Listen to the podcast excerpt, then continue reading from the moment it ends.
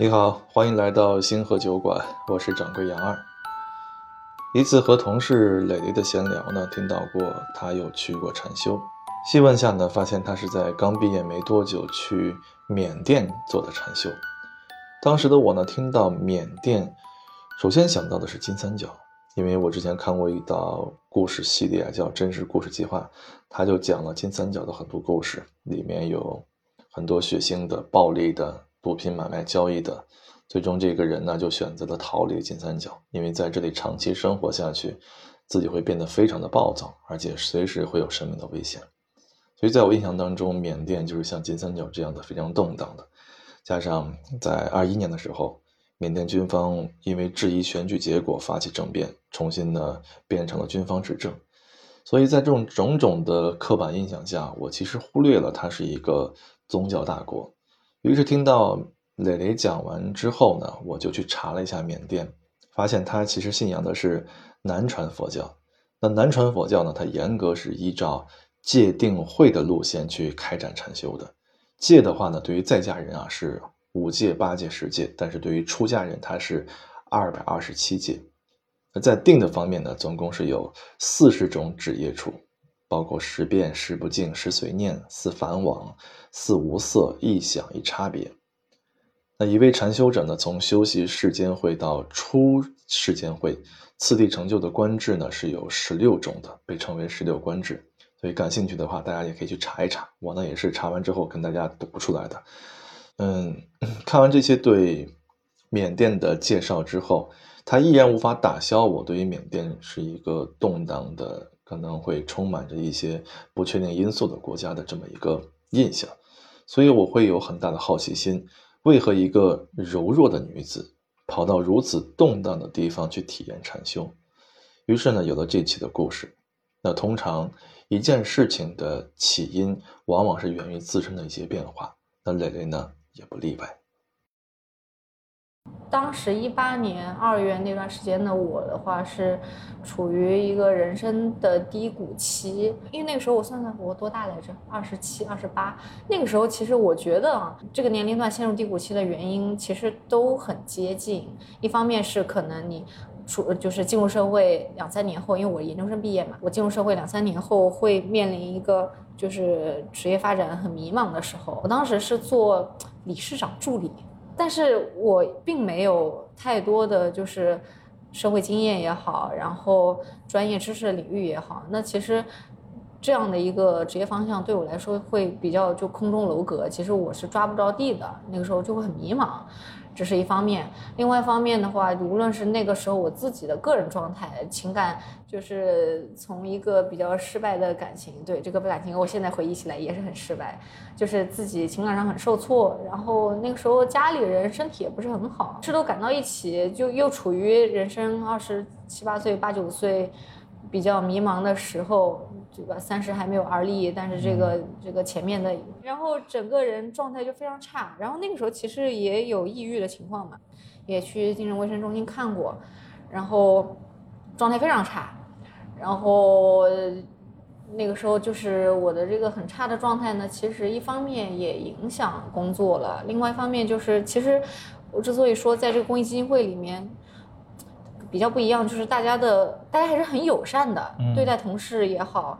就是还是很关心你的这个生活的。所以我当时那个状态的话，我的老板并没有就是苛责我，觉得说你这个状态这么差，你工作怎么办？然后我同事的话也很关心我。然后当时会去缅甸，就是因为跟我同一个部门的同事，他是一个。那个男生，他是南大毕业的，一个很聪明的同事。他一一直在就是佛教宗教信仰这方面是很有研究，并且也是很聪明的一个人。然后他就建议我说：“你要不跟我去缅甸禅修吧？因为我有这个计划，我可以带你一起去。”他也看出来了，就包括我平常跟他聊天的时候，也透露出啊，最近这个好想死啊，然后。然后他当时讲了一句话，就是除除了讲说他可以带我，对吧？老师傅有的带，比我一个人自己跑去异国他乡好很多。是的。另外一句话就是他讲了一个很触动我的点，这也是为什么我就决定要去。他说啊，那边有很多这个这个得了不治之症的，就是那边去死马当活马医。对。然后我就觉得啊，这个“死马当活马医”这句话，说实话有点吸引我，因为之前也不是没去过那个在学校的时候去过这种咨商中心，然后工作之后也去过宛宛平南路，哎呀，这这都是现在一种时流行病了。然后我觉得可能当时凭我自己的力量，我也不知道怎么怎么走出来。我还能不能走出来，我也不知道。就是，反正对吧？人家得了不治之症，都能死马当活马医在那边。人家还是这种，就是身体上的。那我是这种心理上的，我觉得也可以试试看嘛。而且有老师傅带着呢，我怕什么？然后他说也解释不出什么原因，但是就是改善了。嗯，我说那那也行呀。我说当时我就很很我我也很担心嘛。我说我对佛教这个一窍不通，也没有去了解过。嗯，就去了之后我也不知道干嘛。我我。就就我我啥也不知道，我怎么去？他说没关系的，就到那边的话，我会我会告诉你，就是就是入境这些什么之类的都有很完善的一套流程。因为今年的话去缅甸禅修的中国人也很多，所以他们有一个很完整的流程。那边当地也有中国人可以接应，嗯，然后费用方面的话你也不用太担心，因为他们那边都是你可以认为是一个纯公益的，就是你除了有一个来回。机票的大交通你要自己负担，你在当地的所有的食宿其实都是那边的禅修中心会承担，那就相当于，呃，去出国的这个未知，对吧？有老师傅带着，然后从经济上，当时的我也也也对也能承担，然后再加上，又是就是请假这方面，在那个组织里面还是比较好请的，就是大家也体谅，嗯，那父母那边也觉得，那你状态这么差，不如去试一试，就是。综合看来的话，就是嗯，为什么不去试试呢？一个姑娘去异国他乡，其实最放心不下的肯定是父母，更何况是在家家团圆的春节期间。但是父母只要是能够为了孩子好，他们最终还是会选择妥协。其实他们是肯定是不能理解的，何况还是春节。哦，春节去的。对，春节去的。当时春节有七天假，我前前后后还请了一些，就是凑了一个大概十五天、十六七天的一个假期吧。父母肯定是没那么理解，但是他们也是出于还是出于对对对小孩的爱嘛，就是他们也看出来我这个状态不好，然后我想去这么去这么一个事情。其实他们最担心的还是安全，因为毕竟缅甸不是什么特别发达的地方，但是有既然是有人带我的。然后他们虽然抱着担心和不理解，但是还是说，那那你去吧。既然你觉得这个事情可能对你的状态改善有用，那你就去。那唯一就是他们没办法跟亲戚解释说为什么春节我不在家。对对，所以他们就也不能说你去禅修一下。对我去说我去禅修了，亲戚以为你出家了呢。对，更更不理解了，说小孩在干啥？在搞邪教吗？嗯。然后所以就是我们当时就商量好，对亲戚讲的就是。呃，我陪老板去东南亚出差，啊，然后东南亚那边不过春节，所以没办法春节在国外，嗯，就是这么一个方法。聊到这里，我很好奇啊，除了疗伤之外，蕾蕾是不是对禅修有了一定了解才会去的？他的回答呢也很实在。我去之前一无所知，真的是真的是一无所知，然后包括。就禅修，它属于就佛教，佛教它也有很多的这个流派嘛。禅我我去缅甸的去，它是属于哪个流派？之前我也我我也完全不知道。嗯，就是它跟藏传佛教跟汉传佛教的区别是啥？不知道。但是，我所以说当时我去禅修，从宗教或者说从佛学的理解上面的这个角度是比较少的。我自认为我去禅修这件事情是比较功利的。因为我是想着，一来是啊，这个同事说的这个死马当活马医，我很心动；二来就是我觉得有有这么个机会去接触一下，因为因为我后来还是查了一些资料嘛，但是就是就是网上我看到那些资料，就是我完全看不懂，就是他的那一套话语体系，什么剑剑法、什么剑法、懂法、理解法之类的，还有一些就是那话语体系跟我平常讲话的，就是大家理解那话语体系也不太一样，也不太听得懂。但是我觉得。有有机会去接触一下，去就就去感知一下也很好。然后又有一个差不多十五天左右的，我相当于我可以出世一段时间。去也也不用去打开手机，也不用去理这个现在很很很烦的这样的一个生活状态，那那能够有有这么个机会也很难得，我真的是觉得就是很难得，所以综合这么几个，呃，另外一方面就是也是出于想要自救的这个心态嘛。就是当时抑郁的情况下，我也很很很想有一个方法能够走出来，能够救自己一把，拉自己一把。所以我自己觉得我去禅修的这个初心还是比较功利的。嗯，当然我不知道就是其他人去禅修会不会他们的目的也没那么纯粹。磊磊的担忧呢，是对宗教的敬畏，不应该抱有不纯粹的目的。那宗教的魅力呢，其实在于很多时候是让你关照内心的。我记得之前有一个和尚讲过，他说什么是开光啊？所谓的开光呢，是佛像和自己的知行合一。例如，你看到一个观世音菩萨，那观世音菩萨呢，他是救苦救难的，只要世间还有苦难，他都不会立地成佛。那我们再去拜佛的时候，是不是能够做到像观世音一样，去有一个普度众生的一个慈悲心怀？所以讲到这里之后，我就觉得啊，原来所谓的开光是关照自己的内心有没有像佛一样，我觉得是很有意思的啊。后来磊磊说啊，回头去看这一件事情，更像是天时地利人和最好的安排。春节期间呢，人少，气候呢适宜，加上同事帮助，公司呢还愿意给他假期，还有了这样一个公益自助的一个方式，才有了这趟不一样的十五天。但刚去的时候呢，他其实内心还是很忐忑的。他是禅修中心，就是那个，哎，那禅修中心叫班迪达禅修中心。嗯，他是这个样子，就是前期的话，因为本来就有有中国人一直在那边密集禅修，所以他也是一个。就是相当于国际性的这种禅修中心，所以接待世界各地的这种禅修者，所以它本身这种接待的流程就很完善。嗯，然后缅甸的话，它是电子签，然后也也比较方便，也不用提供这这那那的这种各种证明。它的电子签是比较宽松的，大概申请一次，我记得好像是可以停留三十天吧，二十天还是三十天，时间也比较长。你相当于就是网上办一个电子签，然后。提前向那个产院去那个产修中心去提交申请，然后基本上来说，对方也不会太卡，就是可能也要看一下说你为什么来产修，只要你的这些回答都还符合，就符合正常逻辑，不是一看就有问题的这种申请理由的话，一般也都会会给过。那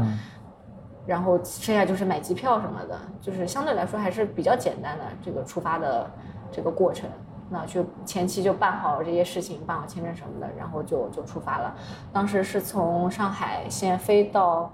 嗯，昆明吧，昆明还是大理，反正在云南转机，在云南再飞到那个仰光。然后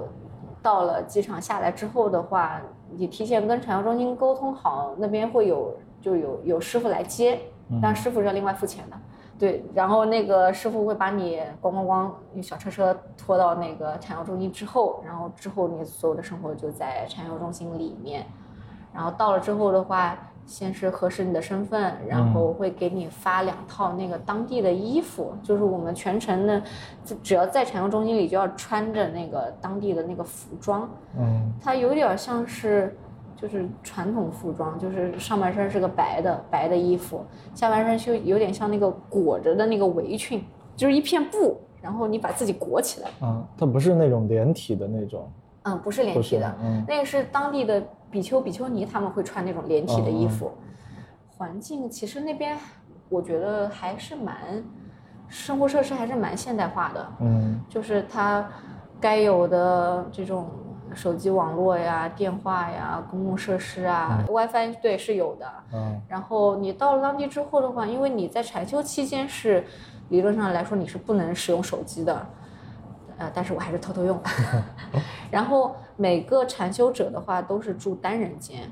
他在他整个那个禅修中心其实面积比较大，然后它有有一些固定的就是集中住宿的地方，但是每个人都是单人间，然后也有一些那种森林小屋散落在那个森林里。我当时就住的是那种森林小屋，有点像我们云南那边那种吊脚的那种防呀防蛇、防老鼠什么的。防蛇有有蛇吗？有的有的。住那个小屋里的话，就是有床嘛，蚊帐，然后也会有那个饮用水，嗯，然后给你放东西的一些地方。卫生间也有的，卫生间，然后洗澡的地方都是有，只是他他们肯定没那么豪华，毕竟人家是来禅修的，嗯，不是来享受生活的。但是组肯定也不算简陋，嗯，就是我觉得基本住宿这些都是可以满足的，嗯，然后，然后我当时有一个感受就是，我们当时在。过春节嘛，春节那个时候冬天穿羽绒服，嗯，然后到了当地之后你就要换上短袖。其实冬季是比较适合去缅甸禅修的，因为其他的季节的话，嗯，缅甸会有相当长一段时间是雨季和那个那个炎热的夏天，这这个时候。这个这个差不多要占到整个缅甸差不多七八个月左右的时间，一年中很长一段时间都是这样。那这个这个天气其实是很难受的。嗯。然后我记得是缅甸的四月份吧，好像是他们的新年。那新年期间也会有非常多的信众会来禅修，当时就会变得很拥挤。然后去的再往前一点，十二月又是他们的那个什么国际禅修营，也是有很多人去。然后包括他的作息也会变得更加的。就是呃苛刻一点，要求更加严格，所以春节那个时候一二月去刚好是气候比较合适，每天差不多二三十度，二十多度三十三十度不到，然后又不下雨，然后相对来说禅修中心人也不是那么多，然后这个作息时间又对于这种初入门的禅修者来说比较友好，所以是一个很适合的去禅修的机会。哦，对了，当当时他们那个洗澡的地方就是你那单人间里面洗澡都是冷水。虽然那边的气候二十多度、三十度的话，冷水也不是不能洗，但是就是你洗澡之前还是要就是鼓起勇气，好，的鼓起勇气就开水了，开。但其他还好。然后穿当地的服装，这个刚才讲过了，就是也有很多年纪很大的禅修者，他确实没办法那个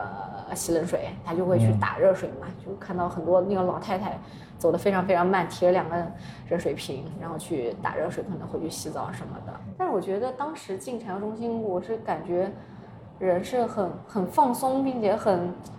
就是进入到手进入到一个很舒服的状态，因为一来是。比较暖和的气候比较利于这种抑抑郁症的这种缓解。冷的时候会抑郁的情绪会加剧，那暖和的时候会好很多。第二的话就是它是在森林里面的，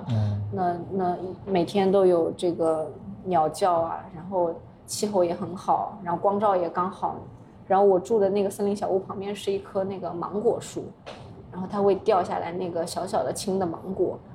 然后整个就会。不知道有没有看过一个日剧叫《四重四重奏》？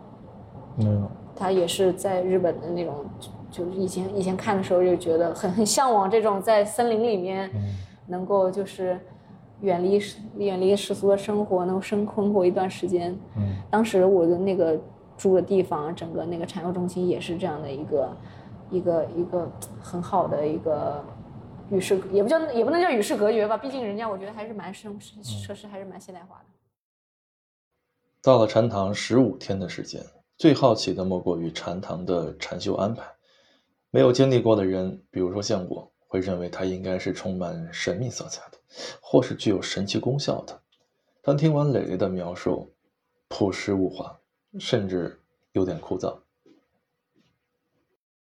禅修是这样的，我可以说一下这个每天的作息。嗯嗯嗯，每天的话是三点半起床。三点半。对，三点半起床的话，因为你没有手机，然后他他那边是会有敲钟提醒你三点半起床啦，然后有一个很远的钟声，然后你起床稍微洗漱一下，四点钟你就去到禅堂，就是所有的这个禅修者是集中到那个禅堂去禅修，然后男女是分开的，女士在一楼，男士在二楼，嗯，然后四点钟你就开始。去开始一天的这个禅修，那禅修的内容其实就是坐禅跟行禅，然后每次都是一个小时，这样交替着来。坐禅行禅，坐禅就是你这个双腿盘着，然后去关照自己腹部的呼吸的起伏，就是去感知自己身体的变化。嗯，就我们现在说的那个正念有点像。对对对，它它其实就是正念，嗯然后内观，然后行禅也是一样的，行禅就是非常非常缓慢的走路，就是提起脚，然后移动放下，提起脚移动放下，就是其实就是做跟行，就做这两件事。但是你在这个做跟行的过程中，是要不断的去观察自己的身体，观察自己的呼吸的起伏。对于入门者来说，就是观察起伏，并且标记就是你你的所感所想。那对于可能后面就是禅修的比较有有有境地的那个，又又是又又要怎么去精进？反正至于当时的入比较入门的我来说，就是观察腹部它是怎么样去膨胀起来的，又是怎么样去回收起来的。然后你的身体有什么感感感感知？比方说你坐禅，你坐在那边一直盘着腿会痛吗？感觉到痛，你就要就是心中就有有标记住哦，感觉到痛，感觉到痛。主就是从意念里面，有点像是你的意念里在念，就是哦，我现在感觉到了痛。然后包括比方说你身上哪里痒，就是啊不是不是直接去抓，而是我我此刻感觉到了痒，然后就是就是去感知、去观察自己的这个痒的状态，嗯嗯，不去做过多的这种去处理，就是说哎为什么会痒，或者说我要怎么办，而是就是我感知到了，并且把它标记下来。流程枯燥，那教学方法应该有点金庸武侠的意思了吧？雷雷描述完之后，似乎有点简单粗暴。首先你在就是像有点像签到的时候，会给你发那个小册子，啊里面就有一些这个嗯那个内观入门的一些东西，使用内观入门。然后，并且你来的第一天的晚上是有这个，哎，我已经忘了他那个专业名词叫什么，就有点像这个师傅给你简单的做讲解。但是我觉得他还是不是特别面向于初学者的，就是相当于你你都来这个地方禅修了，你你应该是对于行禅坐禅或者说你要做什么是有一些基础的了解，只不过他会给你就是更多的指导，嗯。然后提前我也，毕竟我也向我的这个同事请教过，就我要干嘛，然后他就告诉你啊，你要坐禅跟行禅，要非常缓慢去关照自己，然后师傅说的也差不多，那就先照着师傅说的那么去做，嗯对，然后哦，每天的话，其实一天的禅修就是坐禅跟行禅，每次是一个小时，这样轮流着来。但是如果你你也自己也可以调整，比方说你希望延长坐禅的时间或者延长行禅的时间，你自己也也可以调整，但是最好按照这个时间表来。嗯然后应该是我记得好像是五点半吧，然后大喇叭就会播放一些，就是有点像是就是今天的启示之类的吧，就是也也是有点像是讲一讲，就是这个禅修这么回事。然后大概时时间也不是很长，大概十五分钟二十分钟，总之就讲到六点。六点就是大家会缓缓的起身排队去吃早饭。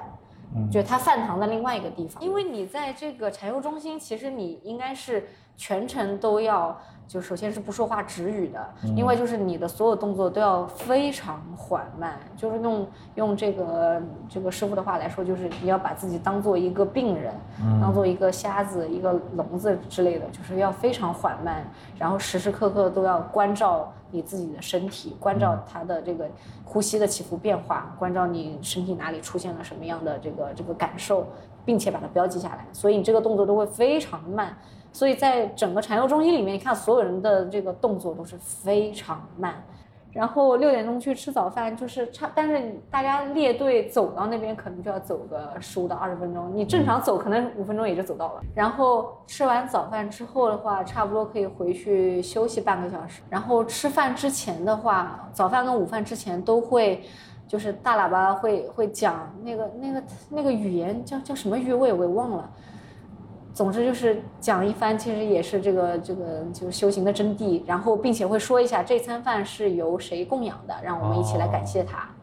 然后大家就在吃饭，也是缓慢的吃饭，然后不能说话。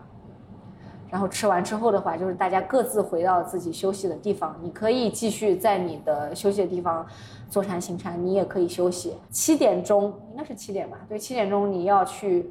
禅禅禅堂去继续开始今天的坐禅跟行禅，然后到十一点半左右要去缓缓的起身去吃午饭，这就是你今天的最后一顿饭了。然后十一点半的话也是重重复早上早餐的这个流程，起身，然后列队，缓缓的走到食堂，然后吃完，然后再缓缓的回到你住的地方，你也可以再再休息一下，差不多也是一点钟开始会会修行到下午五点钟左右，这个时候你就可以回去洗澡、洗衣服，然后应该是六点半左右你要回到禅堂去继续听听那个课，啊就听就是听他讲课吧，是放录音，然后大概半个小时，七点钟到九点这段时间继续去坐禅跟行禅，然后九点你就可以回去，然后洗洗漱漱休息，嗯，然后第二天继续三点半起床，每天重复这样的一个作息。听了这么严苛的要求，我问他有什么不适应的吗？三点半起床，这是换谁都不适应吧？一来是九点他就要求你睡觉了，九点哪睡得着呀可？以玩手机吗？当然不可以了，啊 但是我有偷偷有玩，嗯其实这样是不对的。嗯，然后一个是这个作息上其实是很很比还是比较严格的，对你三点半就要起床了，嗯然后这个是一个很大的不适应。然后吃吃饭方面我倒是还好，因为我对饮食的这个要求也比较低，所以我觉得他的他那边的饮食是有肉的，嗯对，他不是吃素，所以我觉得有有从营养均衡上，你有肉、有碳水、有蔬菜水果，这些其实营养是均衡的，所以在那边那段期间，这个排泄非常的良好，对，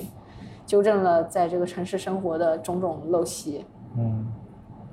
理论上来说，你除了生活上有需要，你可以去找那边的那个义工，或者说是那个叫叫圣圣法西西尼啊，就是这边的比丘尼，你可以找他们。但其他时候是不能讲话的，你也不要跟其他的修行者讲话，其他修行者也不要来跟你讲话，对，不然的话就是相当于会打扰你们彼此之间对于这种身心的观察。这个其实不太适应，而且其实相对来说，我观察下来，我们来自中国的禅修者都不太适应。眼神交流，对对对对对，会有这种眼神，就是大大家不敢讲话嘛，因为大家其实这个氛围在这边，然后也有很多潜心来这个禅修的人，所以即便是有一些想讲话的，就看着这个周围的气氛想讲，嗯那还是不能讲话。但是也有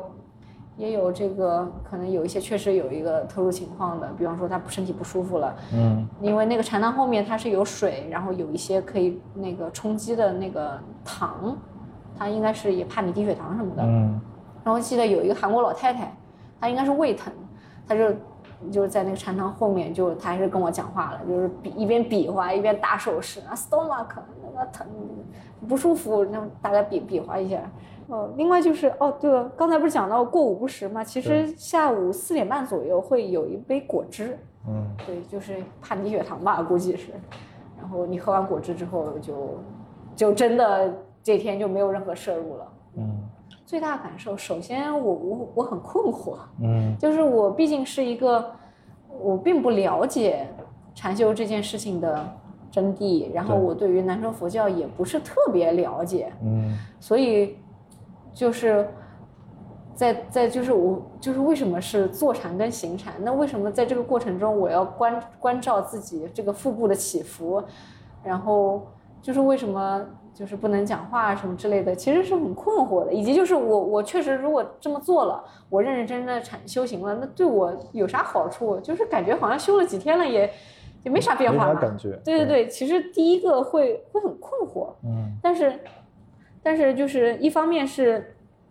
会有这种怀疑的心情，但另外一方面又是师傅一直一直在跟你讲说，你要坚持这样做，你才会获得这个智慧也好，或者说就是精进也好，那就是有点半信半疑的。那那我试试看吧，既然我来了。我也是希望，就是说尝试有有这样的一个体验，那我就跟着他来试试看。但是多多少少会有一点困惑。嗯另外就是，然后我就觉得我很困惑，那其他来禅修的人会不会也很困惑？然后我就感觉其实很多人是的，是有一点的，就是所以大家会有一点点这种眼神的交流。嗯但这就是，哎，你是不是也很困惑？嗯，从你的眼神里我也读到了困惑。但是确实就很神奇，就是前面几天的话，也在坐禅行禅的时候，你必须要关照自己的身体嘛，你要时时刻刻注意自己这个那个呼吸的起伏，但是你你你的这个注意力不会那么集中，你一定脑子中会哎蹦出来一个什么事情啊，那边想到一个什么事情，大概前面四五天左右都是这样，但是进入到第五六天左右的时候，就明显感觉到哎我的。集中注意力的这个能力提升了，我确实能相对于前面几天来讲，就是脑海中出现的杂念变少了，我能够更加这个集中注意力的去观察我自己的身体，确实是有有这样的发现，嗯，然后以及对于疼痛的这种忍耐程度也变高了，因为你你一直坐禅行禅还好，对吧？行禅你一直在走还好，坐禅你是要腿盘着坐在那边，而且你不能动的，差不多。一开始的话，十分钟左右腿就开始痛，然后剧痛无比，然后到后面慢慢就是二十分钟、三十分钟，就也感觉到好像也没那么痛，或者说也很痛，但是我能坚持下来，可以就是不换姿势，或者说是不挪动。但是我一直到我禅修结束，我大概也就只能保持最大最高大概四十五分钟左右可以不换姿势，到四十分钟实在是不换不行，太疼了。但我看有有有很多看起来很虔诚的，这个就一直不动，我也觉得挺厉害的。可能人家禅修了俩月了吧。注意力变集中之后，其实就是啊，我好像更能做到师傅跟这个他们所说的这个关照自己的身体的这个起伏。其实，其实我我当时是有一点点困惑，就是我是抱着一个嗯希望。也不叫救赎自己，就是能能有什么办法把自己从这种很很很抑郁的状态里解脱出来，或者说我能不能获得什么开悟的智慧？然后很多醍醐灌顶，很多这个困惑迎刃而解，其实是没有的，是就是你只是在坐禅跟行禅，非常简单，你你也不可能去思考这些东西，因为也也不不允许你思考。嗯，但是但确实是到了禅修的后期的时候，就有一天突然。突然就好像这个这个我的困惑开始融化了，就是它没有消失，嗯，它也没有迎刃而解，没有醍醐灌顶，但是它就开始融化了，就是它好像变得没那么重要了，嗯，对我我也说不清楚这是什么样的感觉，就是很困惑我的事情，比方说我在情感上的受挫折的地方，或者说家家人的这个身身体身体不好什么的，它好像就是没。没有令我那么痛苦了，也许就是这就是所谓这个这个什么诸佛获得的智慧，我摸到了一点点边边的角角，对这个这个一摸到一点点边边角角，确实是我没去禅修之前我也不能理解，就是啊为什么大家能够获通过宗教能够获得这种开悟跟智慧乃乃至救赎。就是我大概就是能够就窥见了一点点，但真的也就只有一点点，因为毕竟我也没有再往下去深入的去精进下去。除了严苛的流程外，让磊磊印象最深的还是一起禅修的人。有很多老人面临生死，希望找到答案，也有虔诚持戒律、修闭口禅的朋友。一个是看到那边的老人非常多，就是可能确实是有这个这个身患不治之症的，嗯，老人其实挺多的，然后他们都非常的认真，也很虔诚。然后我这个这个最认真的可能就是他们，也有一些就看起来就是可能在这已经禅修了很久的这个这个这个禅修者都非常认真，然后他们的认真也会感染着这种。带有困惑的这种入门者，就是会将信将疑的就跟着他们一起认真。然后还有一个就是，当时发生发生了一个很好玩的事情，就是带我去的那位同事，他是很认真的，就是他全程真的没有用手机，但但是我是有偷偷用的。结果我的另外一个同事就微信上找我说，我那个同事叫谭阳，他说你你能联系上谭阳吗？我说。我今天早上吃早饭的时候有看到他，他好好的呢。他说：“那你让谭阳给他妈回个电话。”他妈说联系不上谭阳，觉得谭阳在国外失联了。然后我说好，但是我跟他也没有这个通讯的方式可以联络，所以我只能就是早上吃早饭的时候，然后吃快一点，然后在那个门口等他，然后碰到他的时候，然后就过去小声的说：“联系一下你妈，你妈都找到我这儿来了。对，他就哦哦哦，就是神色也很平淡，可能心里在想，哎，这有什么好担心的？就就就联系过了。嗯，那，还有一个细节，但是跟禅修没有关系，就是因为早上六点六点钟六点半吃完早饭之后，其实天还是黑的，但是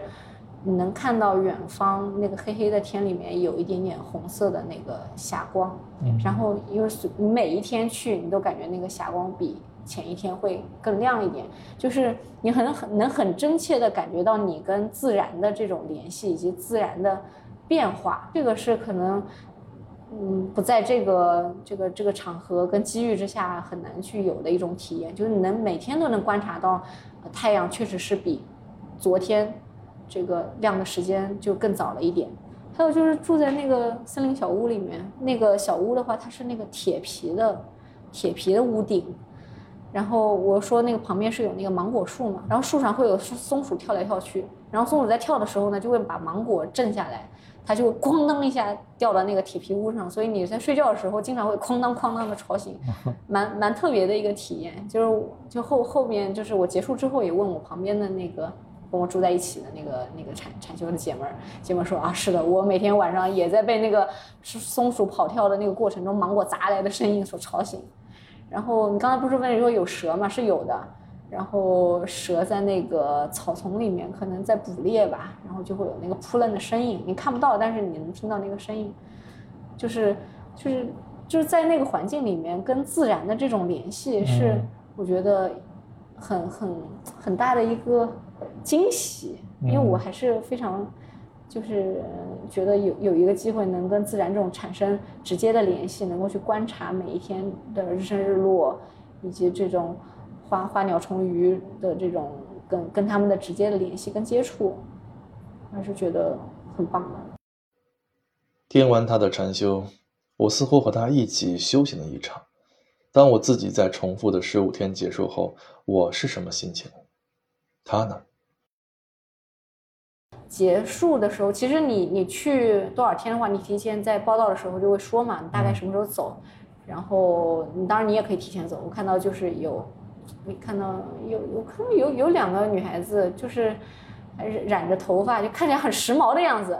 然后我说哇，这么时髦的好看的小姑娘也也来也来禅修啊？结果小姑娘来了，大概就出现了三天左右吧，就感觉到也确实不太认真，嗯，就迟到早退，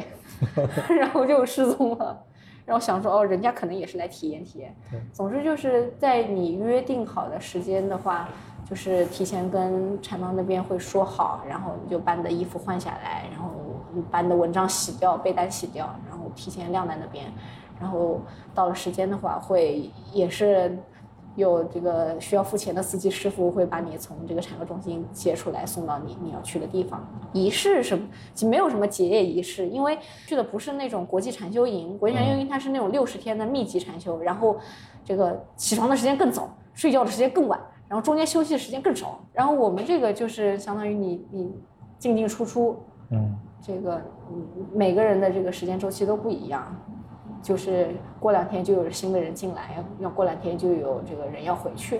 他他跟我讲的第一句话是，我好想吃黄焖鸡。对，然后我们就就那个去交交流我们在这个这个。这个禅修中的一些心得，嗯，就是包括我我我有这种就是这种禅修的疑问，我也问他，但是他因为他是相对来说禅修的比较认真的，所以对于我这种就是啊，我为什么要做禅跟行禅？就是做禅跟行禅对我来说有什么好处？这种问题就是他觉得已经就是他他觉得也没什么好解答的，但是他自己也很困惑，就是他说因为小餐的时候他也旁旁听了别人的小餐内容。就他说，他说我听到有人讲说什么，我看到一道光，然后我感受到了身体在震颤什么的，他就觉得啊，真的吗？就这这是真的吗？就真的会有人就是还能看到光？就是他是对于这种的困惑，当然我也很困惑，就是就是我们都有点半信半疑，就是啊，就有这么神奇吗？你在十五天内一个很超，就是很超出你原先的生活方式跟社会环境。这样一种这种有点像世外桃源、与世隔离的一个地方出来的话，是有会有回到人间的感觉，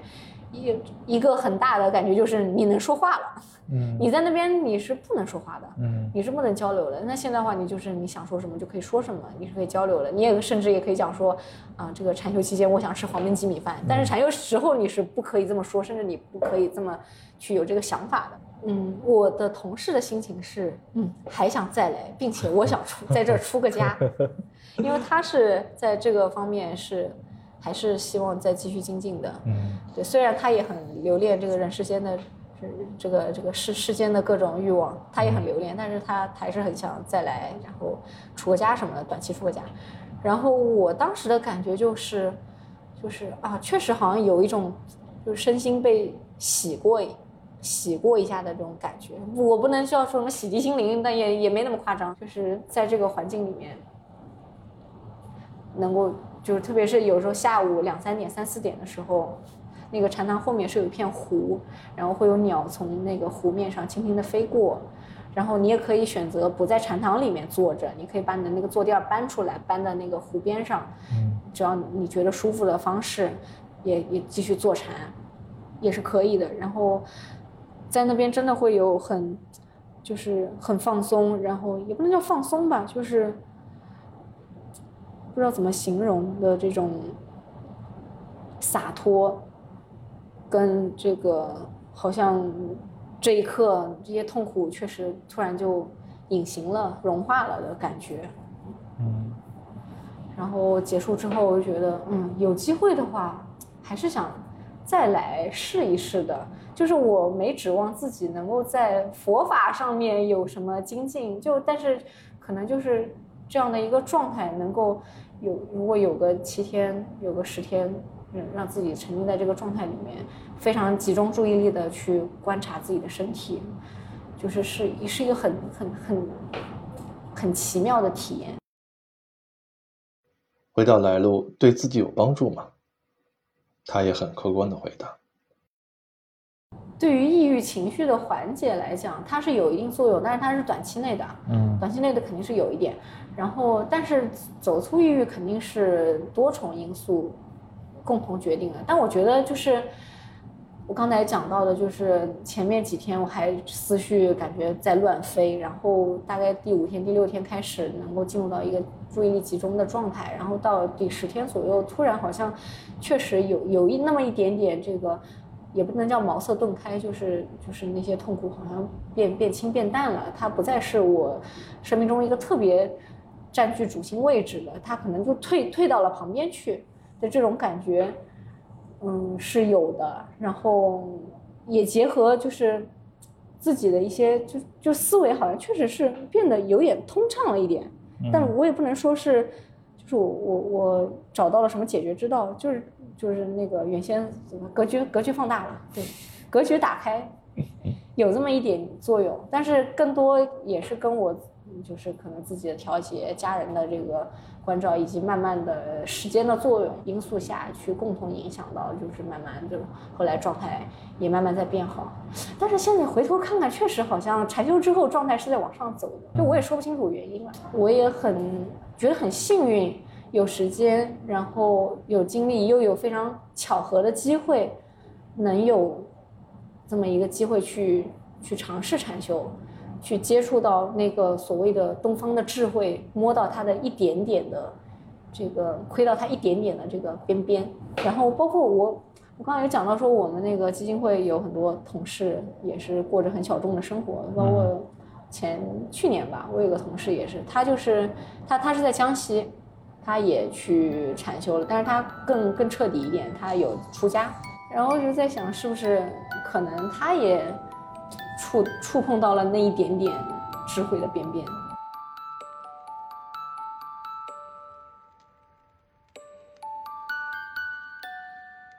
雷雷说：“很幸运，天时地利人和，才有了这趟不一样的旅程。这趟旅行